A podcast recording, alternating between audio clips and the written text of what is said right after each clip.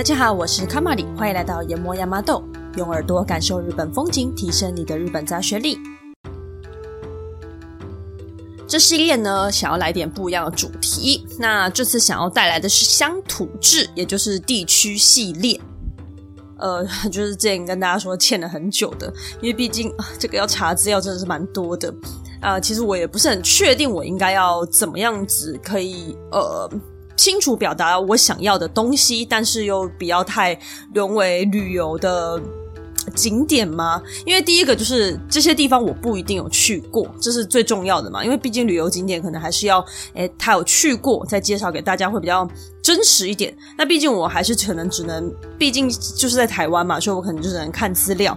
那就是所以旅游景点部分的东西呢，就没有办法提供给大家太多，可能就只能说，诶，我从朋友那边听到的一些建议。那为什么要开这个乡土志呢？是，哎，你又不是要做旅游频道，为什么要开乡土志？嗯，事情是这样子的，就是，诶，我自己在去到这个地方的时候，我会希望对它有相当程度的了解。好比如说，我今天想要去，例如说，我想要去泰国清迈，好了，那我比较会希望我大概知道这个地方的一些特色啦，还有它的一些景点。那有特色景点、风土民情，那这些东西它背后一定会有它的原因、理由，还有可能这个地方的一些，呃。形成的背景，好比说宗教，好比说甚至历史。那我很希望可以知道这些之后，我比较能够了解啊，这个佛像是怎么样啊，这个寺庙它是长什么样子的。那为什么这个地方会想要吃这样子的东西？就我对这些东西，我希望有一定程度的了解，我再去才不会觉得好像空空的吃了一些东西，看了一些不知道是什么东西再回来。那有时候人家跟你说，诶，这个是一个历史古迹，你也不知道哦，为什么它重要。如果知道的话，我觉得它在旅游上会让我觉得比较有层次啦。好，反正我这个人就是比较啰嗦一点。那如果大家跟我一样，就是想要对这个地方有相当程度的了解的话，也许这个乡土志系列的，就是希望可以带给你们有这样子的帮助。好，那一样的，我不是旅游频道嘛，所以我基本上不会针对景点。或者是针对一些对那些东西来做介绍，那甚至说，如果你希望有人帮你安排好两天三夜的一些行程的话呢，那就网络上很多，大家可以自己上网去查啊。所以我比较会针对它的地理位置、气候、人文，还有一些重要的历史背景去做详细一点的介绍，让我们对这个地方有概略上了解。说，诶，为什么他会吃这个？为什么他们会有这样子的古迹这一类的东西？我尽量把深度跟广度拉到最大啦。那就会在有趣一点的方式介绍给大家。那当然了，一定多少还会讲到一些跟历史相关的景点。那我就会一起介绍，就我告诉你为什么这个东西这么夯，为什么它这么重要。也许我讲的东西不一定会是观光景点最大的、最夯光景点，但是如果你对这个主题是有兴趣的话，也是可以把这个地方安排进去，有一个历史见证的感觉。地方志第一集呢，我这么难产，还有另外一个原因，就是因为我选了一个非常呃有挑战的地方嘛，因为我要做日本最大的行政区 北海道。会选北海道有几个主要的原因呢、啊？第一个就是因为北海道在我的认知中是一个日本味比较淡薄的城市。那听到后面，我们大家就会知道为什么了。它会这么困难，也是因为这样，因为它的历史跟。日本本岛历史毕竟是算是分开的，所以跟我们之前介绍到那些背景都不太一样。好，那日本味比较淡薄的另外一个城市就是冲绳，那一样这两个地区应该会优先在地方志登场。那另外一个理由就是比较私人一点，就是因为我们家跟大部分的台湾人一样，对北海道有一个深深的向往，尤其是我爸爸妈妈。每一年生日，我们家都会轮流许愿，去北海道，去北海道，去北海道。从疫情之前就一直在许，然后许到现在，我不知道有没有十年了，应该 应该快了吧。那所以今年解禁呢，我就一时冲动把机票给买了，然后想说全家就可以出发去北海道。所以做这一集呢，就等于说我自己也想要深度了解了。那既然就要查资料，那不如就一起做一做，分享给大家吧。好，那我们就开始吧。深入了解北海道之前，我们总是要知道它的一些基本资料吧。我们先对日本地理要有个基本的认知齁。看到日本地图的时候啊，你会看到一个狭长的岛屿，仔细看呢，会是四块很大的岛。最南边的叫做九州，好，中间占地广，然后很长的那个就是所谓的日本本岛，那本岛呢，你再仔细看它下面接近九州的地方，也是一块岛，比九州小一点，叫做四国。那最后呢，就是在最北边最大块的这个叫做北海道。冲绳，你会说，哎，冲绳在哪里呢？冲绳是离这四块岛距离呃蛮远的，很南边的一个小小的岛，很像那种鲸鱼便便最后面拖在后面那种。呃，对，我这么说不是因为我讨厌冲绳，就是一个地图形象去形容这样子。哦，我们今天的目标北海道呢，就在日本的最北端。那由于整个日本它是一个长形的，所以呢，国土跨越的纬度很大。而其中包含的气候带就有亚热带、温带跟亚寒带。北海道呢，在日本最北的地方，所以它其实除了它的南边有一个很小一块区域之外，全境基本上都是处于亚寒带中。对于台湾这个热带、亚热带的海岛国家来说，其实是蛮难以想象的一个气候啦。那当然，北海道也不是说都很凉，它也是会有很热的时候。但即使是夏天，也很少超过三十度，就可能白天也是会热，但是太阳下山之后就会凉爽许多。晚上的温度的话，倒是蛮少超过二十五度的。因此呢，即使是夏天，大家去旅游的话，还是要注意不要着凉喽。北海道没有下雪的日子，平均起来大概就是 半年左右而已。冬天呢，对于习惯活在温带地区我们来说，大概是死亡式的寒冷啊。即使是大白天，气温低于零下的时候还是很多。通常一天的最低温大概就是零下二十度左右，零下二十度。甚至呢，北边靠近鄂霍次克海的那一区，很偶尔还会出现暴风雪，很难以想象，对吧？对于北海道观光的季节的话呢，嗯，因为台湾人很少看到雪啦，所以据我所知，我觉得好像大部分人没有在挑季节，甚至说冬天跑去北海道的人也不在少数。但我真的去查之后，发现其实北海道的观光旺季很短，就是七八月左右，大概就是一个可以避暑，然后又有最多花的一个时期吧。冬天去其实也没有什么不好哦，冬天去的话呢，有冰雕季，还可以看雪。而北海道雪呢，因为很干燥，他们的雪很轻，质量很好。在欧美国家，喜欢滑雪的人甚至给北海道雪一个称号，叫做 “Japan”。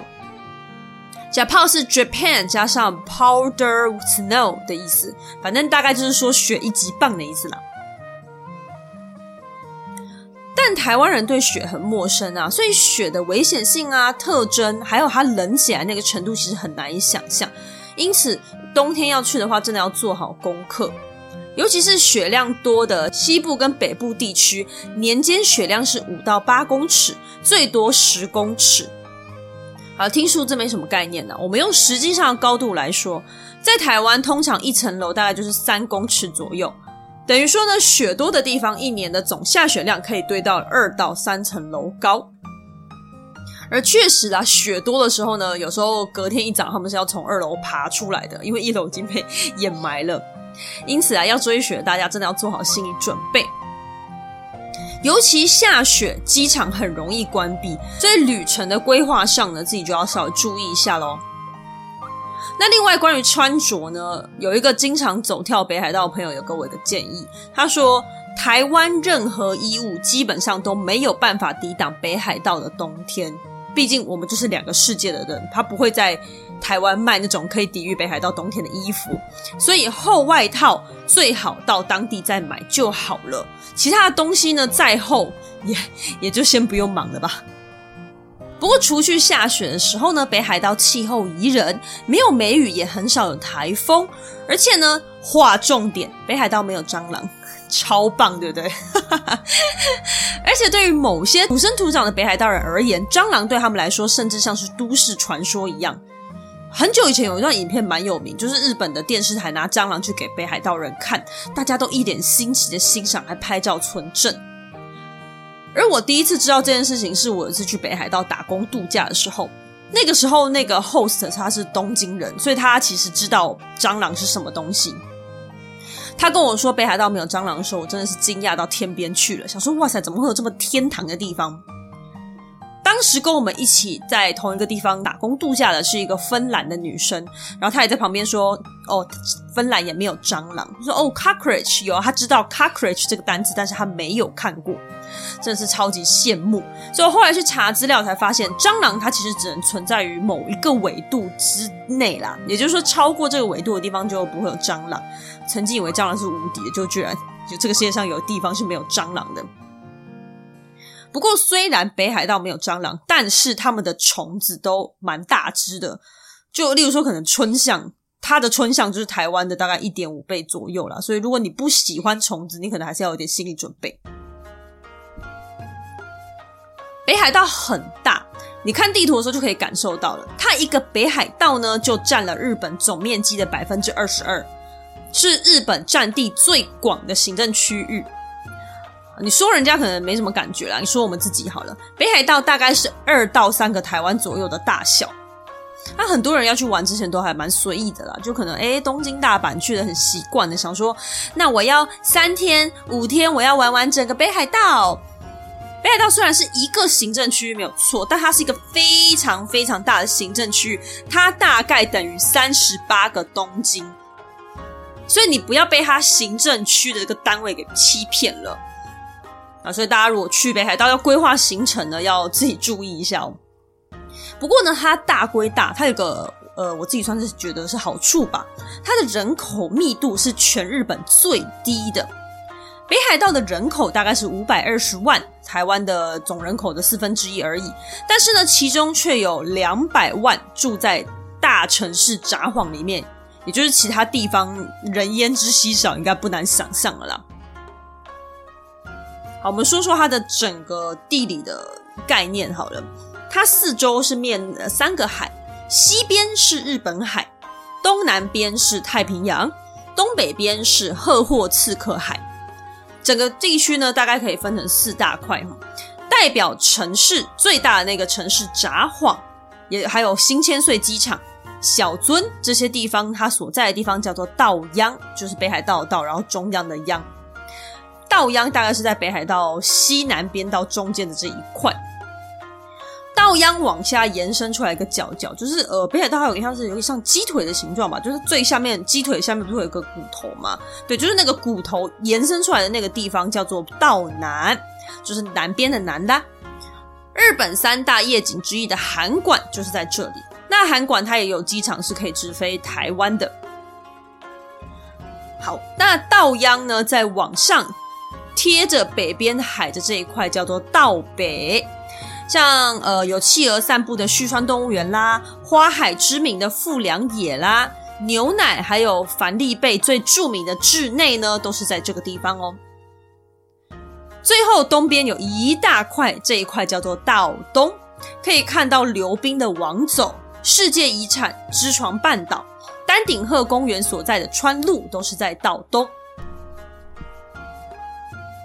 喜欢山林动植物的朋友的话呢，一定会喜欢北海道，因为它的地域位置跟气候特殊的关系，北海道有很多独有的动物，还有鸟类，像是快要绝种的棕熊，而棕熊也是日本境内最大的熊，在北海道的森林里面都可以看得见。日本最大的鹿虾夷鹿也是到处都看得到。再来就是呢，保育类鸟类，像是丹顶鹤，还有一些奇特物种，例如说世界上最大的猫头鹰——毛腿鱼鸮，甚至呢，靠近鄂霍次克海这一带，有流冰流过来的时候，还有机会可以看见斑海豹。好，那这边我就不多说，因为里面太多专有名词。如果你很喜欢这些奇奇特特的动植物的话，我觉得北海道真的是一个蛮推荐的地方。再来呢，喜欢风景的人，这当然不用讲了哈。北海道的风景都非常壮阔，那北海道的森林呢也是很漂亮。森林的面积占了全部的七成，也就是整个北海道里面有七成都是森林。树林它是由亚寒带植物所构成的。好了，那专有名词我就不解释了，我用最简单的方式来说明。大家有看过宫崎骏的动画吗？那个里面的树林啊、山啊，就是都长得毛茸茸的。我小时候看的时候，我以为是因为画图的关系，就是他可能就是你知道画图的技巧跟眼睛看到是不一样的嘛。直到我第一次去北海道的时候，，host 开车载我们在田野中行驶。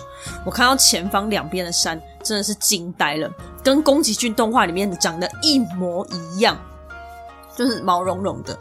那也不是说台湾的山很丑，的意思就是说它跟台湾的山真的长得完全不一样。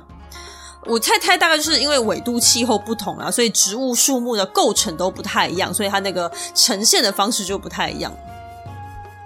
所以喜欢动植物的、喜欢美食的、喜欢风景的、喜欢人少地方的，选北海道就对了。哦，还有你如果怕热一样，选北海道就对了。那不光是我们外国人向往，在日本人心中，北海道也是一块净土。在日本都道府县魅力排行榜里面，北海道连续十二年是第一名，而且据说跟第二名的京都那个数据差的非常非常的多，就知道北海道到底有多特别啦。而地理环境跟气候造就了北海道的特殊性，另外一个让北海道跟其他日本地方非常不一样，就是它的人文风情。刚才有讲到，北海道是一个日本味不太浓厚的地方。如果你有去到过北海道，你可能就可以感受得到了。北海道没有那种传统的日本风情，而且它也没有像大阪城、熊本城这种样子的城。语言方面呢，北海道离东京有一千多公里，但是说的日本话跟东京的标准腔没有差别太大。要知道，日本很大，本岛最北的青森说的青金腔就已经跟东京的标准语差了十万八千里了，而比青森还要更北，而且甚至地理上还是分开一块岛屿的北海道，为什么说的话可以这么类似呢？啊，我们这边就要从历史的层面来看啦。接下来我们来介绍北海道历史，我们要先回到西元前五世纪左右。这个时候呢，整个日本都处于神文时期，那北海道也不例外。不过到了西元三世纪左右，日本本岛因为稻作的传入而进入了弥生时期，但是稻作并没有传入冰天雪地的北海道，所以北海道人还是继续以采集啊、渔业还有狩猎为主。这段时期被称为续神文时期。好，接下来呢，北海道中间有好长一段时间跟本岛的历史发展都是分开的，等于它会有一个独自的时间带就对了。不过因为北海道自己也很大，所以他们每一个地区也是有发展自己的呃特色这样子。好比说呢，离本岛比较近的道南、道央这一带，它就会比较受到青森那边的文化影响，也就是它比较受到日本本岛的影响就对了。那最远的道东，它会比较偏向中国文化的影响。好，那这个地方其实蛮有趣的哦。在西元一世纪的时候，中国记录里面就有提到一个民族叫做肃慎，严肃的肃，谨慎的慎。肃慎呢，它的位置大概在现在的俄罗斯一带，是东北地区最早被中国古代文献记载的民族之一。但他们有一部分的人呢，就是会经过海洋来到北海道北边，然后渐渐就影响了他们当地的文化。西元七世纪到十三世纪，日本本岛处于古坟到奈良时期，也就是从出现集中政权到大和国建立的这一个时间带。在北海道。这个时候呢，呃，土器上面它会有一种比较特别的图案，很像是刷上去的，所以他们这个时候的时期叫做擦文时期，那个擦玻璃的擦，文明的文。这个时候呢，人们也开始学会用植物的纤维，例如说咬人猫来编织衣服。而道东跟道北，那这些边比较接近鄂霍次克海的地方呢，他们则是鄂霍次克文化。就是跟擦文时期是不一样的。好，那我们来说一下这个有点难念的字吧。鄂霍次克，它是俄罗斯一个靠海的城市，同时也是俄罗斯最早的城市。鄂霍次克所面对的这一片海，就叫做鄂霍次克海。鄂霍次克海的范围大概是这样，它的上半圈全部都是俄罗斯领地，而海的最南边刚好碰到了北海道的北岸这一块。那当时北海道因为没有农业发展，因此他们靠海的这一带呢，都是以渔业为生啦。而在现在俄罗斯领地这一圈靠海的人，他们也是当然是渔业为主嘛，所以会互相影响是再正常不过的。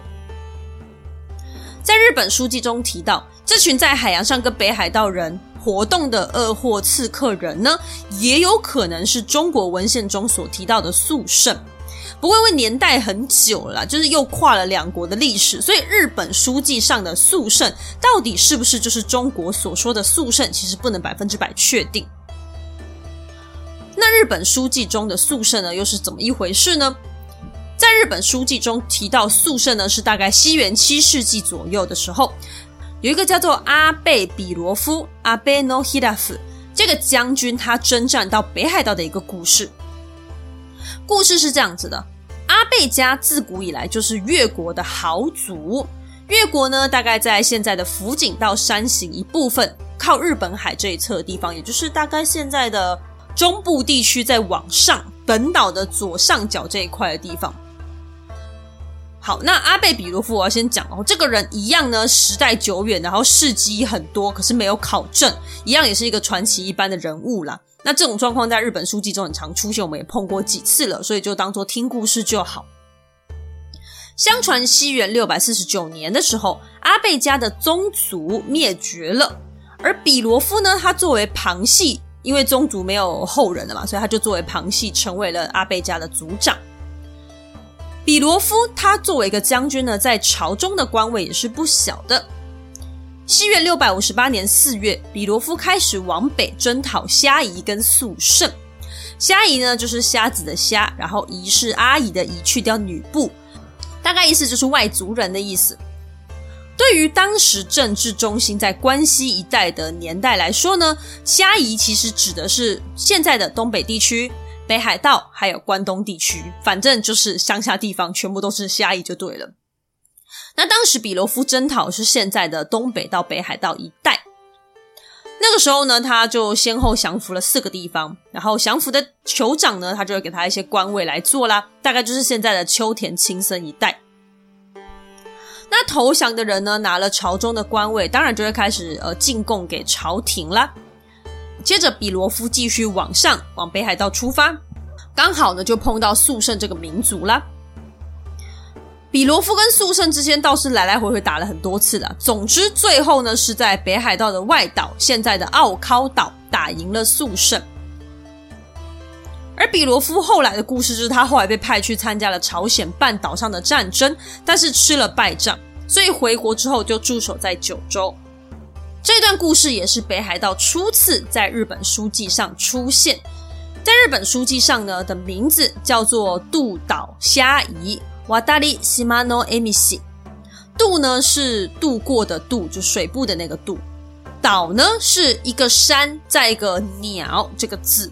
那这个字呢，很多人不太知道怎么念哈，它其实念作岛，就是跟岛屿的岛其实是同一个字啦，只是说它算是它的异体字就对了。所以有的日本人的姓氏，他们也就是岛，但是他会写这个岛是一样的。渡岛，你现在去查的话，你会查到一些大大小小的岛屿。就叫做渡岛什么什么岛的，就是都在北海道附近呐、啊。那因为呢，渡岛在过去指的其实就是北海道的关系，所以渡岛虾夷呢，它其实指的就是住在北海道渡岛的外族人的意思。渡岛虾夷在比罗夫北征的故事中也有帮助过比罗夫，嘿，最终比罗夫因此而打赢了萧胜。那渡岛虾夷的渡岛。在那个时候定义上，实际上是哪里？其实是一个未知数啦，只能推断说大概就是在现在的道南跟道央一带，那甚至可能包含了一些现在的青森。好，那这边稍微解释一下，因为北海道很大。那那个时候的古人，他们有接触到的大概就是青森连到道南的这一块地方，因为他们渡海过去，差不多就是会从道南上去，那不太可能走那么远啊，所以他们可能想，他们的印象中北海道没有那么大，大概就是道南、道央这一块。那那个时候道北跟道东还不在日本人可以掌握的范围之内。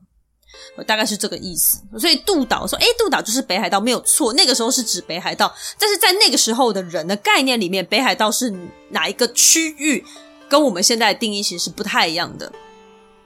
我们再整理一下哦，所以道南、道央这些比较接近日本本岛的地方呢，是最早接触本岛人的地区，那也接受了比较多本岛的文化。而道北、道东呢，则是偏偏向当时在中国北方，现在是俄罗斯那一块领土，那边有一些古老的部族，他们比较偏向的是那个地方。那这个时候呢，道南、道央是在擦文文化的时期嘛。擦文文化有一个很重要的进步，就是开始有了部落的这个组织，尤其是在河川中下游的地区。那也因为接受很多来自本岛的文化啦，所以呢，生活模式上还是有许多类似的地方。同样，他们也会跟本岛的东北地区做交易。有群体就会有领导者，这个时候部落中最重要的领导人就叫做乙首，虾夷的夷，然后首领的首，念作 Emishi no Kashira。那擦文文化呢，随着时间的流逝呢，会跟北边的二货刺客文化就是会有一些交流嘛。他们自己会在岛上走来走去的。那两个文化逐渐融合之后，就变成新的爱奴文化。好，我先讲讲爱奴这个词好了。爱奴有的书好像是写阿姨阿姨奴吧，反正差不多，它就是日文就是念作爱奴。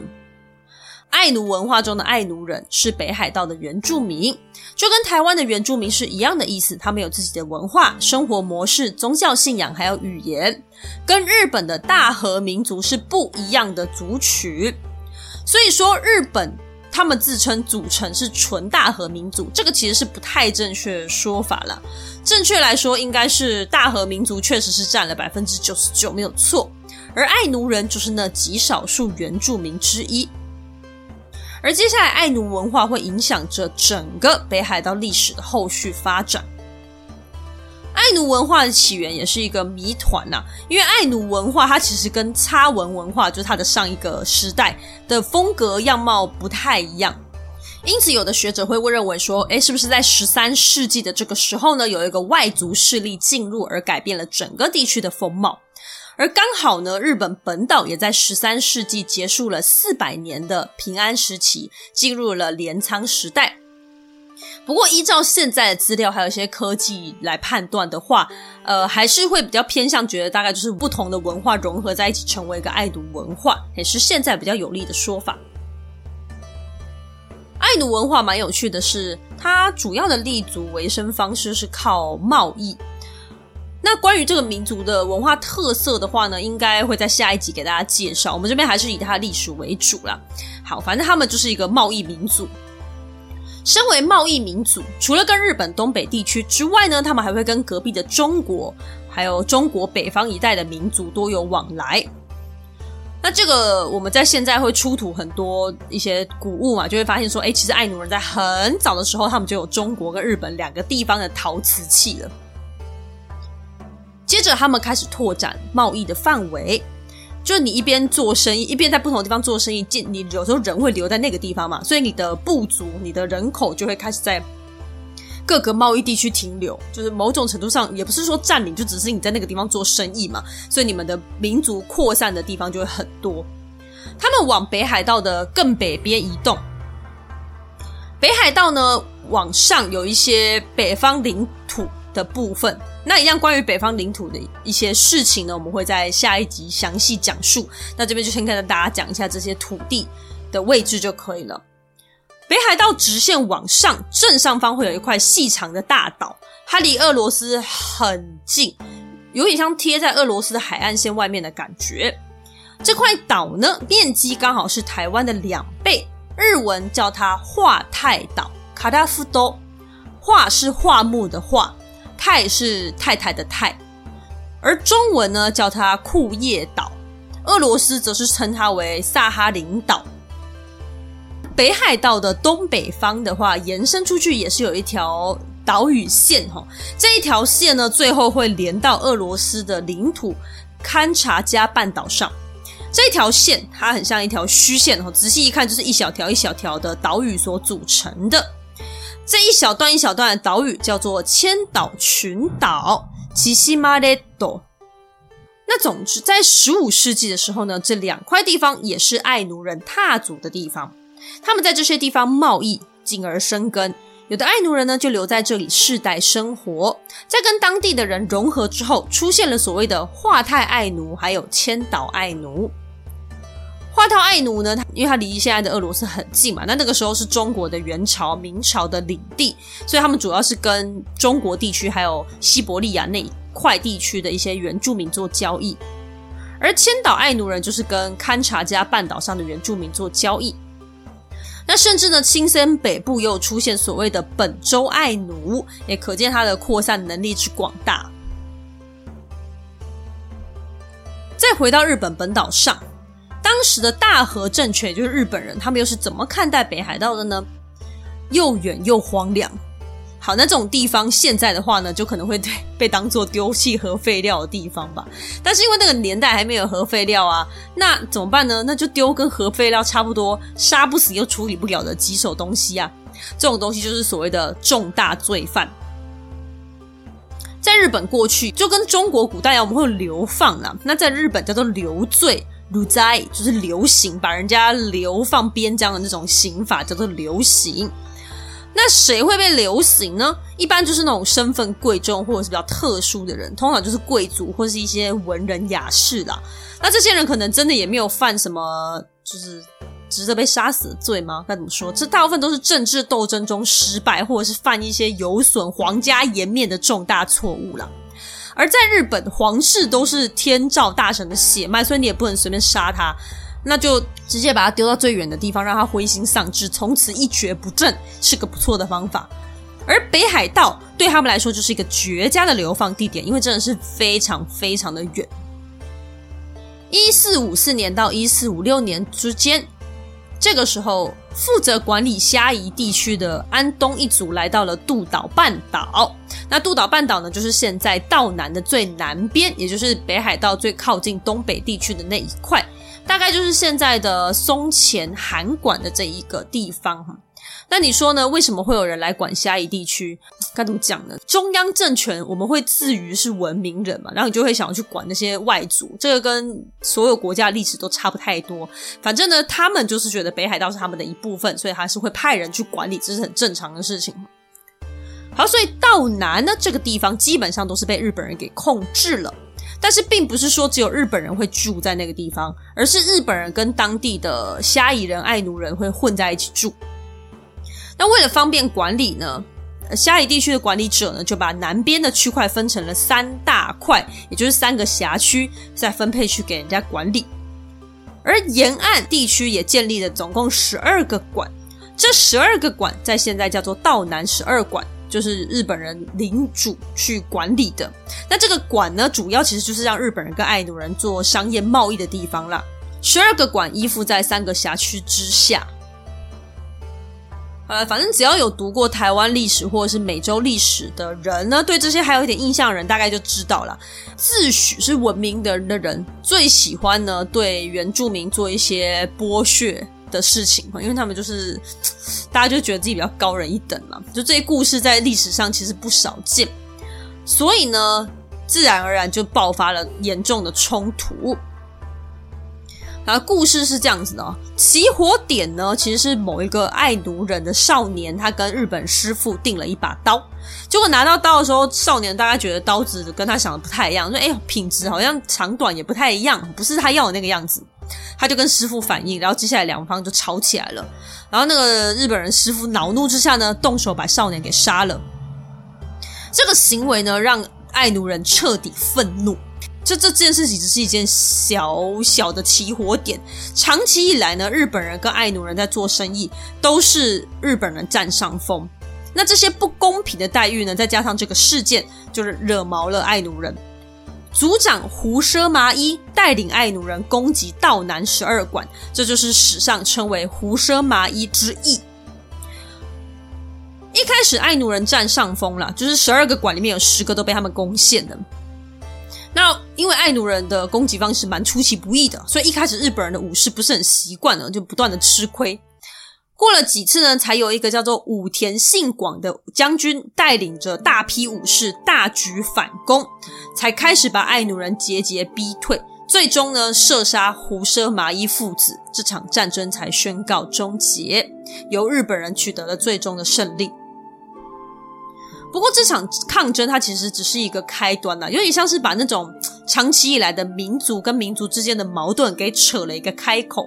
所以虽然胡奢麻役结束了，然后一直到下一场的反抗之前呢，有蛮长一段时间，但是呢，这七十年之间，日本人跟爱奴人之间的抗争是持续不断的，就是那种大大小小的抗争。好，那刚刚有讲到，原本管理北海道是安东一族，不过因为胡奢麻役这件事情，哦，就搞砸了。那打败胡奢麻役的武田信广跟武田家呢，因此声名大噪。因此，道南就由他们来接管。武田家后来归顺于丰臣秀吉，改名为松前。在江户时期，就在道南建立了松前藩。藩的这个藩地呢，我们之前有介绍过几次。简单来说呢，就是诸侯国的概念啦。在日文里面，这些诸侯叫做大名，就是拥有一个可以管理地区的人。他们所管理的地方就叫做藩地。不要看北海道现在几乎是日本的粮仓哦，在过去它可是被称为不毛之地，因为它冰天雪地的不太能够发展农业。于是松前藩呢，他这个时候还是只能仰赖爱奴人的交易来取得一些物资，因为爱奴人从以前就在这里生活嘛，他们很会渔业啊什么之类的哈，所以爱奴人就会用一些鲑鱼干啊、金鱼、老鹰鹤啊、海狮油、海狮皮等等等奇奇怪怪的猎物，然后来交换米、棉花、衣服等等日本人的物资。当时呢，大概是鲑鱼干一百只，你可以换到一表的米，就是大概现在的六十公斤左右。十七世纪呢，还是有建立了专门的交易地点。那交易地点的话会在港口，就是船只会开过来，那爱奴人他们就只能等在港口，还是一个以日本人为主的交易形态就对了，根本没有人要管爱奴人到底想不想等。那不仅如此呢。随着日本人开始逐渐学会捕鱼之后，诶，他们跟爱奴人的交易就开始不老实了，可以说是坐地起价。他就觉得啊，反正我也会捕鱼啊，鲑鱼干根本就不值钱，我也会抓鱼，所以他们给的米量就越来越少。又是在这样一个不平等的背景之下呢，再一次爆发了大规模的冲突。这个是爱奴人历史上三次大型反日本运动的第二次，第一次就是刚刚那个胡奢麻役，那第二次呢就是这个。这次的起火点呢，原本其实只是两个爱奴部落之间的冲突啦，松前藩都会介入调停，但到了第几次之后，松前藩他们就拒绝再介入调停。那派去请松前藩帮忙的那些人呢，刚好也全部都横死。渐渐的，爱奴人之间就流传了松前藩的日本人会毒杀爱奴人这种说法。再加上刚刚那些不平等的交易对待，吼，部落首领杀谋奢允就带领爱奴人群起反抗，所以这一次的冲突就叫做杀谋奢允之役，名字都超难念的。他们再一次攻击日本领导的土地，那跟上次一样呢，爱奴人本来就有主场优势，所以他们在战役的最开始是占了上风的。那松前藩发现大事不妙啊，赶紧跟江户幕府求救。幕府呢也警觉这件事情不单纯，不能小看这些被逼急的原住民。于是呢，他们就拨给松前藩大量的武器跟粮食。松前藩获得援助之后呢，开始力挽狂澜，极力镇压。最后，双方决定和解。那不过可能也是防范未然吧。双方和解之后呢，松前藩在后续的某一个庆祝活动上，把首领沙谋奢允还有他的部下给杀死了。沙谋奢允的军队也在失去领头之后快速瓦解。之后呢，爱奴人的日子变得更加困难了，并不是说和解他们就过着什么好日子了，因为幕府这次真的怕到了，他们觉得。不可以再呃松散的管理爱奴人，于是他们用几乎软禁的方式把他们困在北海道地区，并且压迫他们，爱奴人就开始成为了一个半奴隶的状态。那为什么要软禁他们呢？因为我们刚刚有提到北海道上方他们是有两块岛屿是可以连接到其他地方的嘛，那爱奴人也会在这些地方活动。幕府很怕他们透过这些岛屿跑到中国或者是其他地方求救，然后再反过来联合这些民族回来打日本人，所以呢，他们会严格限制他们的进出。好，爱奴人被强压之后呢，日本人又开始继续扩展他们的领土嘛。不过大概其实就是现在道南一带，只是说从函馆再往北移动一点这样子。双方还是会进行交易，而且交易的内容现在是规定好了，不敢再坐地起价，怕他没有反抗。前面说好一百条鲑鱼干换一表米，就是一百条鲑鱼干换一表米，就是已经规定好了。那再来呢？日本人他们虽然会到处扩散了，可是日本人跟爱奴人住的地方是分开的，吼，有明确的规定，日本人不可以跑去爱奴人的村子里面住，顶多就只能交易而已。好，那原本以为就这样相安无事了，但其实没有。十八世纪中期，日本人开始往东边跟北边前进了，所以他们发现，诶，东边跟千岛列岛上面有一些爱奴人在活动。那一方面呢，为了要加强管理；二方面又想要跟他们贸易，所以呢，他们就在千岛列岛啊，还有东北方沿岸呢，也设了一些贸易据点。那贸易据点这个时候还算是私人管理的，所以呢，就有一个叫做飞陀屋的商人就申请想要管理这些贸易据点，并且呢，开始大量生产链破尼辛卡斯。链呢是一个鱼在一个炼乳的炼的右边。那炼其实它就是肺鱼的意思，就是一种鱼。而炼破的破，它是酒粕的粕。这个炼破呢，就是把鱼煮了之后呢，炸掉鱼油，剩下一些渣渣，干燥所制成的一种肥料。这种肥料呢，是可以用在橘子啊、棉花之类植物的栽种上。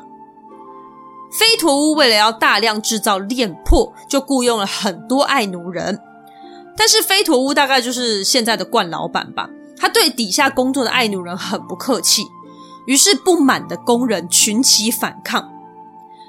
因为呢，这个反抗是发生在国后岛的木里这个地方，所以它就叫做国后岛木里之役。哎，几个日本人被杀死之后呢，松前繁前来镇压，最后反抗的爱奴人被处决之后，这件事情就落幕啦。那这件事情同样还是吓到幕府了，幕府于是再度觉得可能是对这些虾夷人太严苛了，所以呢就下令放宽他们的行动限制，并且把贸易所的掌控权都直接收回幕府的手上，避免呢再有这些恶劣的私人商人去欺压爱奴人。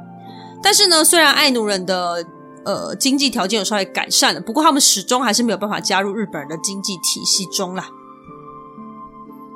爱奴人跟北海道人的故事呢，因为时间的关系，我们就先到这个地方。下一集会继续把爱奴人跟日本人的爱恨情仇说完。那每次读到这一类历史，就会觉得蛮难过的。